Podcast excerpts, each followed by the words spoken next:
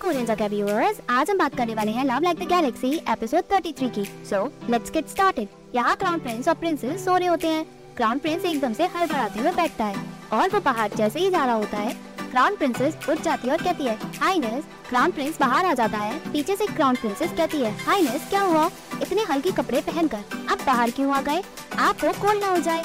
Crown prince कहता है, क्या तुमने कोई आवाज़ सुनी? क्राउन प्रिंसेस इधर उधर देखती है और कहती है, इतनी रात को अजीब आवाज़ वो भी ईस्ट पैलेस में, शायद सर्वेंट होंगे। उनकी ड्यूटी चेंज हुई होगी। क्राउन प्रिंस कहता है, मुझे चिंता हो रही है। मुझे बहुत अजीब फील हो रहा है। मैं एक बार टाइगर सील को चेक कर लेता हूँ। वो टाइगर सील को कबट में से निकालता है और चेक करता है कि टाइगर सील है भी या नहीं।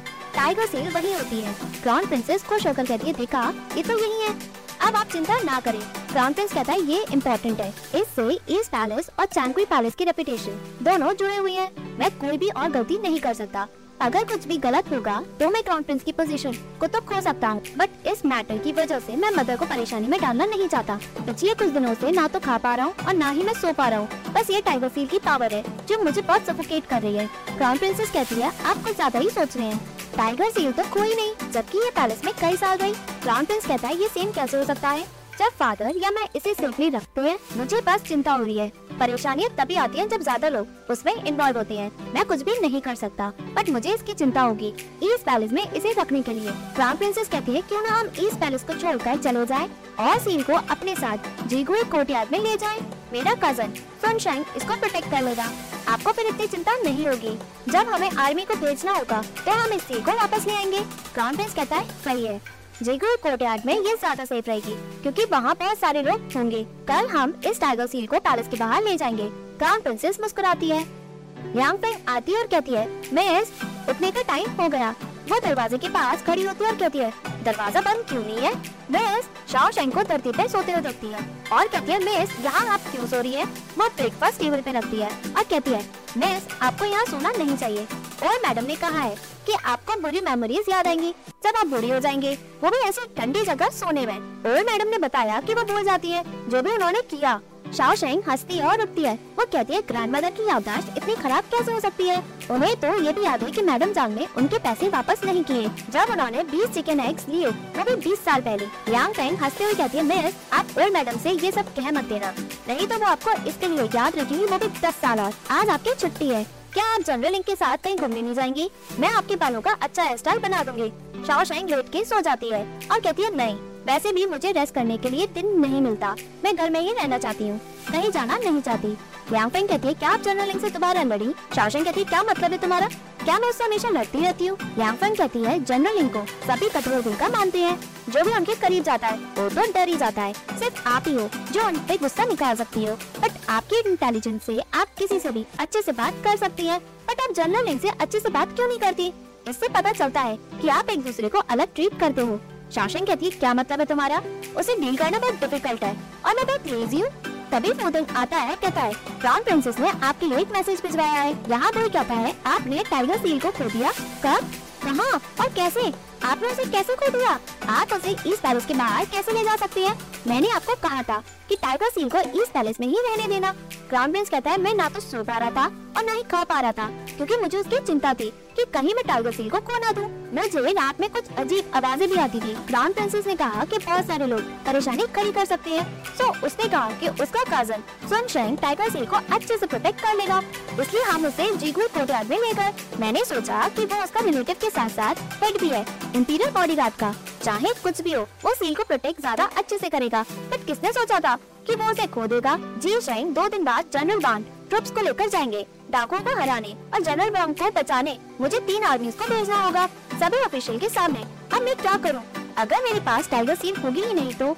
वही कहता है, मैंने आपको पहले ही कहा था। सनशाइन केयरलेस है और क्वालिफाइड भी बिल्कुल नहीं है। बट वो आप ही थे जिसने उसे इम्पोर्टेंट पोजीशन भी दी। वो भी head of interior bodyguard crown prince कहता है, वो क्राउन प्रिंसेस का काजन है। और उसी की वजह से मैंने उसे रिकमेंड भी किया। मैं उसे मना नहीं कर पाया। वही कहता है, आप हमेशा से ही ऐसा करते हैं। आप हमेशा अपने फ्रेंड्स और रिलेटिव को ही इम्पोर्टेंट पोजीशन दे देते हैं। वो भी बिना सोचे और समझे कि क्या वो उस पोजीशन के लायक है भी या नहीं। क्राउन प्रिंस कहता है, जी शाइन मैं जानता हूँ कि मैं बहुत बड़ी मिस्टेक कर बैठा हूँ। क्या तुम अपना सोल्यूशन बता सकती हो? वही कहता है, सारी फसाद की जड़ वांगचुन है। क्या आपने उससे पूछा कि अब क्या करना है? क्राउन प्रिंस कहता है general of chariot and cavalry की तबीयत खराब है। वही कहता है, तबीयत खराब है? तो ग्रैंड ट्यूटर लो अब इसके बारे में क्या कह रहे हैं? अब ये मत कहना कि उनकी भी तबीयत खराब है। क्राउन प्रिंस कहता है, नहीं उन्होंने तो ये कहा है कि कहीं मैं इस मैटर को छोटा या बड़ी प्रॉब्लम ना बना दूँ। अगर ये प्रॉब्लम सीरियस हो गई तो मैं एडमिट कर लूँगा कि मैं लापरवाह था, जिसकी वजह से मैं फादर का ट्रस्ट खो दूँगा और राजा बनने के लायक नहीं होगा लेकिन अगर ये प्रॉब्लम छोटी ही रह गई तो मैं कहूँगा कि मैंने इसे खो दिया। वो भी अपनी लापरवाही की वजह से। वही कहता है, ये तो एक्सक्यूज है। जो कोई भी कह सकता है। आपके पास कोई और प्लान है क्या? क्राउन प्रिंस कहता है ग्रैंड ट्यूटर लू ने मुझे कहा है कि मैं मदर से गुहार लगाऊँ, ताकि वो मेरी बिहार से मैजेस्टी से माफ़ी मांगे। फादर तब शायद मुझे माफ़ी कर दे। वही कहता है, आपको लगता है ये प्लान काम करेगा? क्राउन प्रिंस कहता है, उनका बेटा होने के नाते मैं भूल जाऊँगा कि मैं लायक नहीं हूँ बट मैं हर बार पेरेंट्स को परेशानी में खड़ा नहीं कर सकता। मदर एक रिस्पेक्टेबल और अच्छी पर्सन है। इन 20 सालों में उन्होंने फादर से कभी भी पर्सनल फेवर नहीं मांगा। मैं नहीं चाहता मदर की बेइज्जती हो। वो भी इन सब की वजह से। वही कहता है, इसका एक ही सोल्यूशन है। तभी पीछे से क्राउन प्रिंसेस आती है और कहती है, जी शेंग तुम भी यहाँ क्राउन प्रिंस कहता है, तुम यहाँ क्यों आई हो? क्राउन प्रिंसेस कहती है, मैं इस इंसिडेंट को लेकर बहुत टेंस हूँ। जी शेंग आपके भाई जैसा है और फादर के सबसे ट्रस्टेड पर्सन में से है। ये जो भी कहेंगे, सभी इन पे ट्रस्ट करेंगे। बट हम इस मैटर में हेल्पलेस हैं। अगर जी शेंग इस मैटर को हैंडल करे तो अच्छा होगा। वही कहता है ये मैटर सॉल्व करना इतना मुश्किल नहीं है। बट आपको क्राउन प्रिंस की हेल्प करनी चाहिए। क्राउन प्रिंसेस खुश होकर कहती है, मैं तो मरने के लिए भी तैयार हूँ क्राउन प्रिंस के लिए। वही कहता है, आपको मैजेस्टी से माफ़ी मांगनी होगी। आपको मैजेस्टी को बताना होगा कि गलती आपकी है। क्राउन प्रिंसेस कहती है तो मैजेस्टी को धोखा देने के बराबर है। वही कहता है, बस यही सोल्यूशन है। क्या आप करना नहीं चाहती? क्राउन प्रिंसेस कहती है, ऐसा नहीं है कि मैं हेल्प नहीं करना चाहती। बट तभी शासन कहती है, अगर कोई गलती मर्द करे तो रिस्पॉन्सिबिलिटी औरत की क्यों होनी चाहिए? तुम क्या औरतों को इतना नीचे समझते हो? कोई कहता है आज तो तुम्हारी छुट्टी का दिन था, तुम यहाँ इस पैलेस में क्यों आई हो? हम यहाँ कुछ डिस्कस कर रहे हैं। तुम्हें यहाँ होना नहीं चाहिए। बाहर जाओ। शासन कहती है क्राउन प्रिंसेस ने मुझे यहाँ बुलाया है। तुम मुझे जाने के लिए कैसे कह सकते हो? क्राउन प्रिंसेस कहती है, गलती मेरी है। मदर शासन पे सबसे ज़्यादा ट्रस्ट करती है। इन्होंने मदर की बहुत सारी प्रॉब्लम सॉल्व भी की। मुझे यकीन था कि ये हमारी हेल्प ज़रूर करेंगे, क्योंकि ये बहुत समझदार है। इसलिए मैंने स्पेशली इन्हें यहाँ बुलाया है। शाओशेंग मेरी वजह से जी शेंग से लड़ने मत बैठ जाना। हम बाहर चलते हैं। शाओशेंग और क्राउन प्रिंसेस बाहर आती हैं। शाओशेंग कहती है, हद हो गई। मुझे तो यकीन ही नहीं हो रहा कि उसने मुझे बाहर निकाल दिया। क्राउन प्रिंसेस कहती है जीशन को तुम्हारी चिंता है। ताकि तुम इस मैटर में ना फंस जाओ मैं इतनी समझदार नहीं हूँ। मुझे तुम्हें इन सब में इन्वॉल्व नहीं करना चाहिए। मैं बस क्राउन प्रिंस की चिंता कर रही थी। हाइनेस ने ऑलरेडी बहुत सारी गलतियाँ कर दी हैं और फादर उससे नाखुश भी हैं। लेकिन इस बार उन्होंने एक बहुत बड़ी गलती कर दी है। मुझे चिंता है कि कहीं मदर इन सब में ना पड़ जाए। अगर कुछ भी सही नहीं हुआ तो मुझे फादर से मिलकर कहना होगा कि मैंने टाइगर सील को खो दिया। मैं अपनी ज़िंदगी तौर पे लगाकर मदर और हाइनेस को बचा ही लूँगी। शासन कहती आप ऐसा क्यों करेंगी? मैजेस्टी आपको जिम्मेदार ठहराएँगे और इससे आपकी पोजीशन भी खो सकती है। As a crown princess crown princess कहती है हाइनेस को किसी और से प्यार है। इससे उनकी विश पूरी हो जाएगी। अगर मैंने अपनी पोजीशन को खो दिया शासन कहती है हाइनेस तभी बोई वहाँ आता है वो ही शासन को देखता है और वहाँ से चला जाता है। शाओशन भी उसके पीछे भाग के जाती है। बाहर जैसे ही शाओशन आती है विकी कहता है मिस बहुत लेट हो गया है। मास्टर ने हमें आपको घर पहुँचाने के लिए कहा है।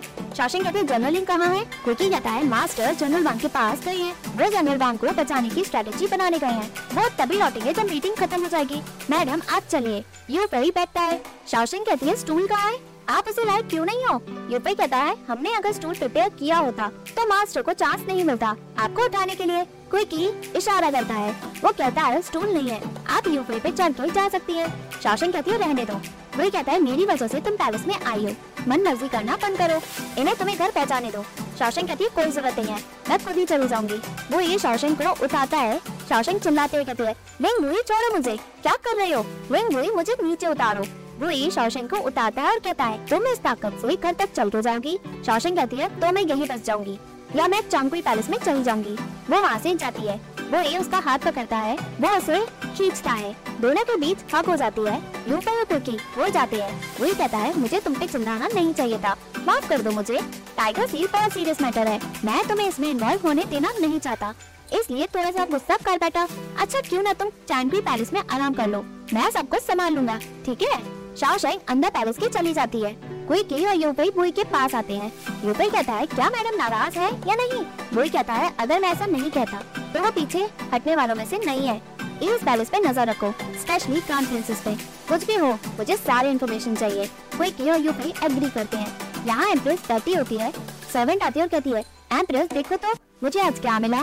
वो ड्रेस को देती है। एम्प्रेस उस ड्रेस को लेकर कहती है, मुझे तो विश्वास ही नहीं हो रहा कि तुमने इसे ढूंढ लिया। ये वही कपड़े हैं ना जब क्राउन प्रिंस पैदा ही हुआ था। सेवन कहती है एम्प्रेस आपने पाँच बच्चों को जन्म दिया। बट सिर्फ़ क्राउन प्रिंस के ही कपड़े आपने अपने पास रखे हैं। आपने उनके कपड़े कभी भी नहीं फेंके। एम्प्रेस कहती है, मुझे याद है, जब मैं क्राउन प्रिंस को जन्म देने वाली थी, उस वक्त मुझे बहुत परेशानी हुई, क्योंकि मैजेस्टी उस मुकाम पे पहुँचे नहीं थे। शाओ बाहर से सारी बातें सुनती है। एम्प्रेस कहती है क्राउन प्रिंस सभी बच्चों में सबसे अच्छा है। अगर उसे पता होता कि उसकी वजह से मैंने कितना सफ़र किया बट मैजेस्टी ने उसे टाइगर सील की ज़िम्मेदारी भी दे दी है, ताकि बुरे लोग गलत ना कर सके।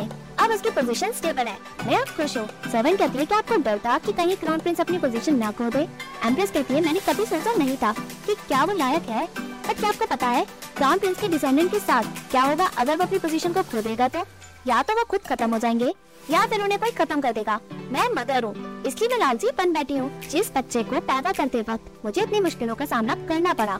वो बेवजह ही मर जाए, वो मेरी ज़िंदगी का आखिरी दिन होगा। तभी शाओशेंग ग्रैंड प्रिंसेस के पास जाती है।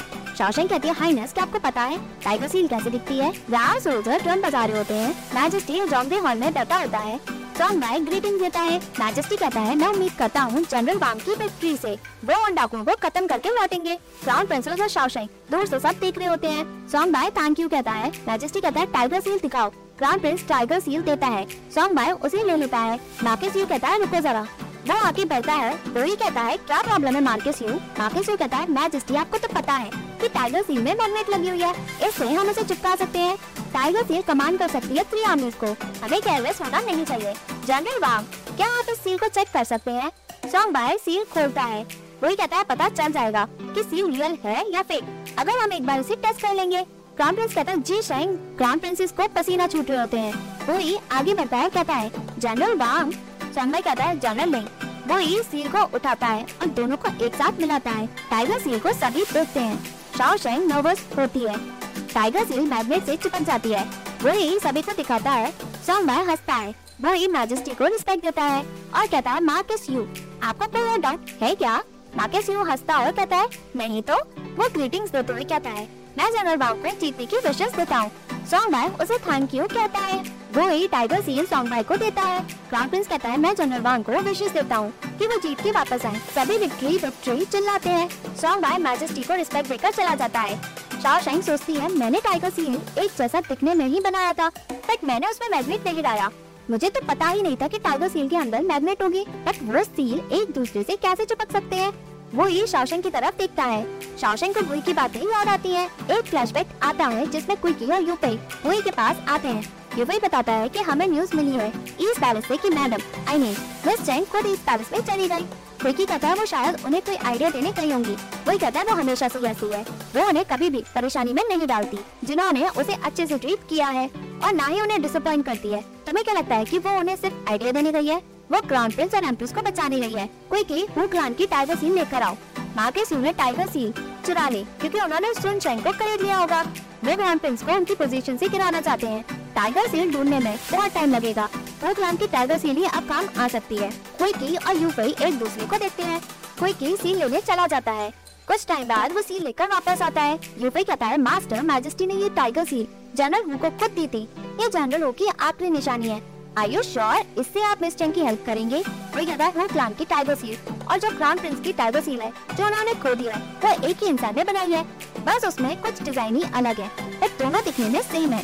सिर्फ़ इसी से हम शासन को बचा सकते हैं। विकी कहता है मैजेस्टी आप पे डिपेंड करते हैं, इसलिए उन्होंने जनरल हु की टाइगर सील आपको प्राइवेट में दी है। अगर आपने इसे बाहर निकाल दिया तो आपके पास वो क्लान की कोई भी निशानी नहीं बचेगी। क्या आप अब भी श्योर है इसे यूज़ करने के लिए? वो भी मिस चेंग के लिए।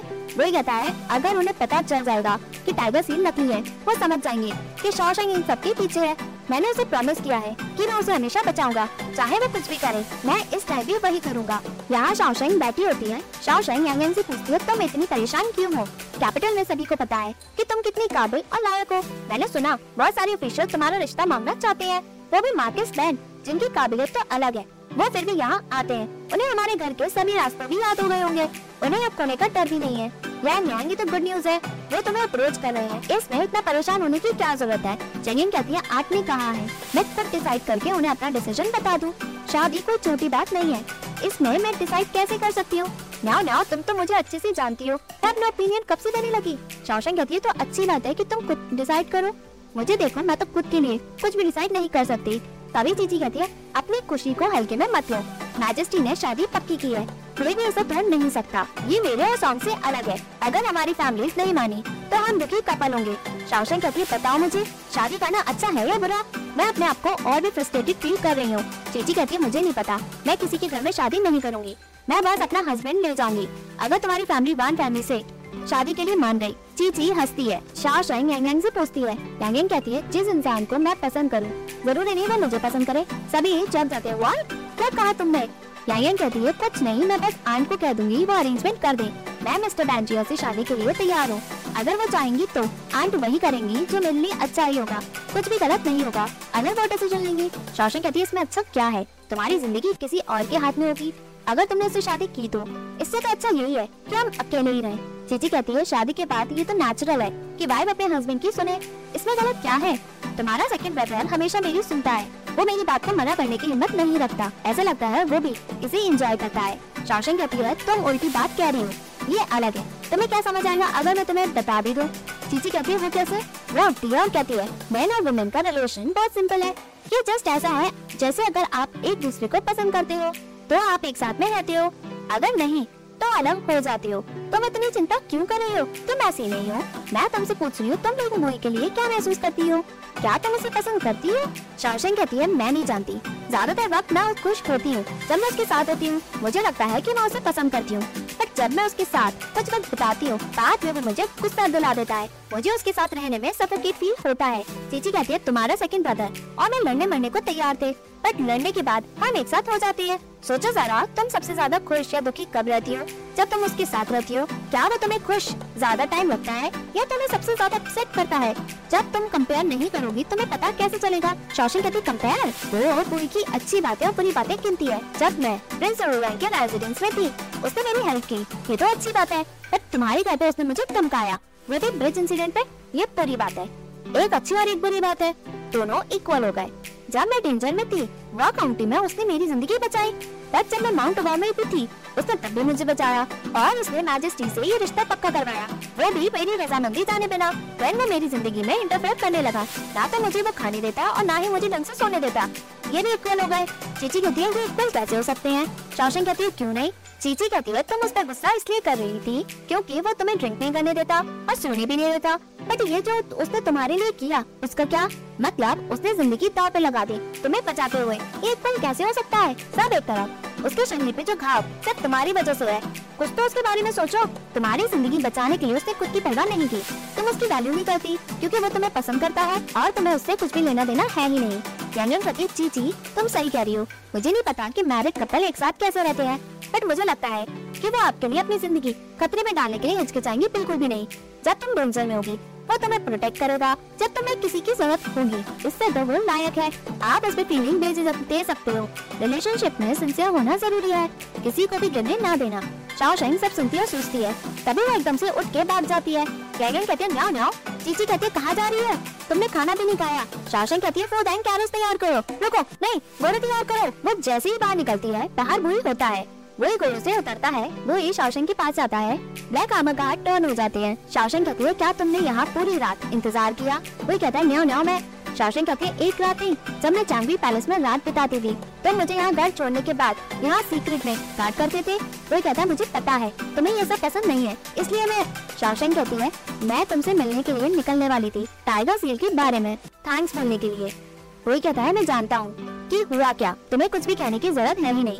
मैंने जो कुछ भी किया, अपनी मर्ज़ी से किया। शाओशिंग कहती है, ऐसा और क्या है जो तुम नहीं जानते? वही कहता है, बहुत सारी बातें। जस्ट अभी, मैं नहीं जानता कि तुम अभी मेरे साथ पैचअप करने आई हो या नहीं, या फिर तुम सिचुएशन की वजह से ऐसा कर रही हो, या अपनी मर्ज़ी से। पर जो भी तुम्हारा रीजन हो, मैं तुम्हें फोर्स नहीं करना चाहता, ताकि तुम मेरे पास आओ। इसलिए मैं खुद तुमसे मिलने आ गया। शासन कहती है, तुमने मुझे कई बार बचाया है। मैं उसके लिए बहुत ग्रेटफुल हूँ बट मैं अपने पेरेंट्स की तरह रह नहीं सकती। और अपने हस्बैंड की बात मानो, चाहे वो कुछ भी कहे। मैं किस्मत को अपनी ज़िंदगी डिसाइड करने का मौका नहीं दूँगी। जैसे यांग यांग ने दे दिया। मैं नहीं जानती कि अच्छी वाइफ कैसे बनते हैं। बट जब मैं तुम्हारे साथ होती हूँ, मुझे लगता है मुझे कॉम्प्रोमाइज करना पड़ेगा। बट मैंने ये भी रियलाइज़ किया कि तुम भी कॉम्प्रोमाइज कर रहे हो। कोई कहता है गलती मेरी है, मैं गलत हूँ। मैं तुम्हें कंट्रोल करने की कोशिश कर रहा था और तुम्हें रोकने की भी मैं तुम्हें वैसे ही पसंद करता हूँ जैसे तुम हो। ना ना, तुम्हें अपने आप को बदलने की ज़रूरत है ही नहीं। मैं तुम्हें वैसे ही पसंद करता हूँ जैसे तुम हो। शासन कहती है एक्चुअली मैं यहाँ तुम्हें दो बात बताने आई हूँ। पहली, आज के बाद। मैं तुम्हें और भी अच्छे से ट्रीट करूँगी। जब तक तुम मुझसे परेशान ना हो जाओ। वही कहता है ओके, मैं मानता हूँ। पर दूसरा क्या? शौशन कहती है दूसरा। जब हम पूरे होंगे, हमारे बाल सफ़ेद होंगे। मैं उस दिन को कभी भी नहीं बोलूँगी कि तुमने मुझे कितने अच्छे से ट्रीट किया। वो ही खुश होकर शौशन को पकड़ता है और कहता है शौशन क्या हम जल्दी से शादी कर ले? बताओ। शौशन मुस्कुराते हुए एग्री करती है। दोनों एक दूसरे को देख कर मुस्कुराते हैं। कैरेज चल रहा होता है, वो रुकता है। वो ही उस कैरेज से उतरता है और शौशन को भी उतारता है। शासन देखती हो कहती है कि कौन सी जगह है? तुम मुझे यहाँ क्यों लाए हो? वही कहता है, मेरी मदर यहाँ रहती है। मैं तुम्हें उनसे मिलाने लाया हूँ। शासन कहती है, हमारी अभी सगाई भी नहीं हुई है। क्या ये जल्दबाजी नहीं होगा कि मैं अपने होने वाली सास से मिल रही हूँ?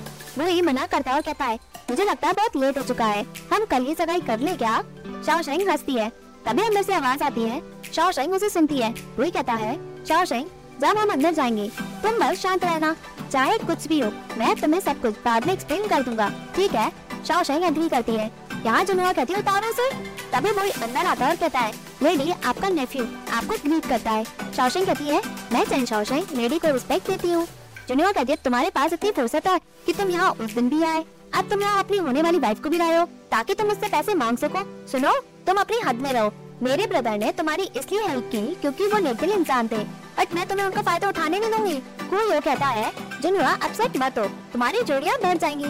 जुनुआ कहती है नॉनसेंस मेरी जोड़िया कैसे हो सकती है? जब मैं सोलह साल की हूँ, क्या उस बेशरम यू ने तुम्हें खरीद लिया है ताकि तुम मुझे शर्मिंदा कर सको? कोई यो कहता है, नहीं, ऐसा नहीं है। जुनुआ कहती हूँ, रुको, मैं तुम्हें दिखाती हूँ। मैं यू हैंग की रेपुटेशन खराब कर दूँगी, ताकि वो अपनी शक्ल किसी को भी भूल की ना दिखा सके। वो यू कहता है, इस दुनिया में मैजेस्टी मेरा मतलब वह नहीं इकलौता है, आदमी नहीं है। मैं कह रहा हूँ, तुम किसी और ऐसी शादी कर सकती हो। जुनुआ कहते किसी और ऐसी शादी, वो लिंग दिखने में पता नहीं है। बट वो रिफ्यूजी है, वो दूसरे रिलीजन का है, इसलिए वो गरीब है। उसकी फैमिली खाना और मेडिसिन को अफोर्ड नहीं कर सकती। बट रहने दो भाई के पास लोग भी है और पैसे भी है, वो इसकी हेल्प कर देंगे। इससे लिंकलैंड और भी अच्छा हो जाएगा। कुयो कहता है, तुम ठीक कह रही हो। जुनुआ कहती है ब्रदर को तो मैंने कई दिनों से देखा ही नहीं। कहाँ है मेरा भाई? कहाँ है? वो रोती है और कहती है, वो तो मर गया। वो चीखती है चिल्लाती है, वो मर गया। उसकी पूरी फैमिली वो क्लान यानी सब खत्म हो गए। मेरा भाई, वो रोती है। मुझे मेरा भाई देखना है। जुनुआ बुई के पास आती और कहती है लिंगी तुम यहाँ क्या कर रहे हो? तुम अब तक ज़िंदा क्यों हो? मुझे धोखा देने के बाद तुम अभी भी ज़िंदा हो। तुम मर क्यों नहीं जाते? तुम मर जाओ। वो बुई को काटती है। शासन कहती है, ये आपका बेटा है। लिंग जी मैडम हूँ। जुनुआ शासन को देखती है और उसका गला दबोचती है। वो ही उसे बचाता है जुनुआ बुई का हाथ काटती है और कहती है जी शेंग तुम मर जाओ तुम, मर जाओ तुम। कोई हो, उसे रुकता और कहता है जी शेंग अपने जख्म पर ट्रीटमेंट कराओ। वो जुनुआ वो खींचते हुए अंदर ले जाता है। शौशन कहती है, मुझे तुम्हारे जख्म पे ट्रीटमेंट देने दो। तभी एपिसोड एंड होता है। ए viewers if you like this video please like share and subscribe this channel thank you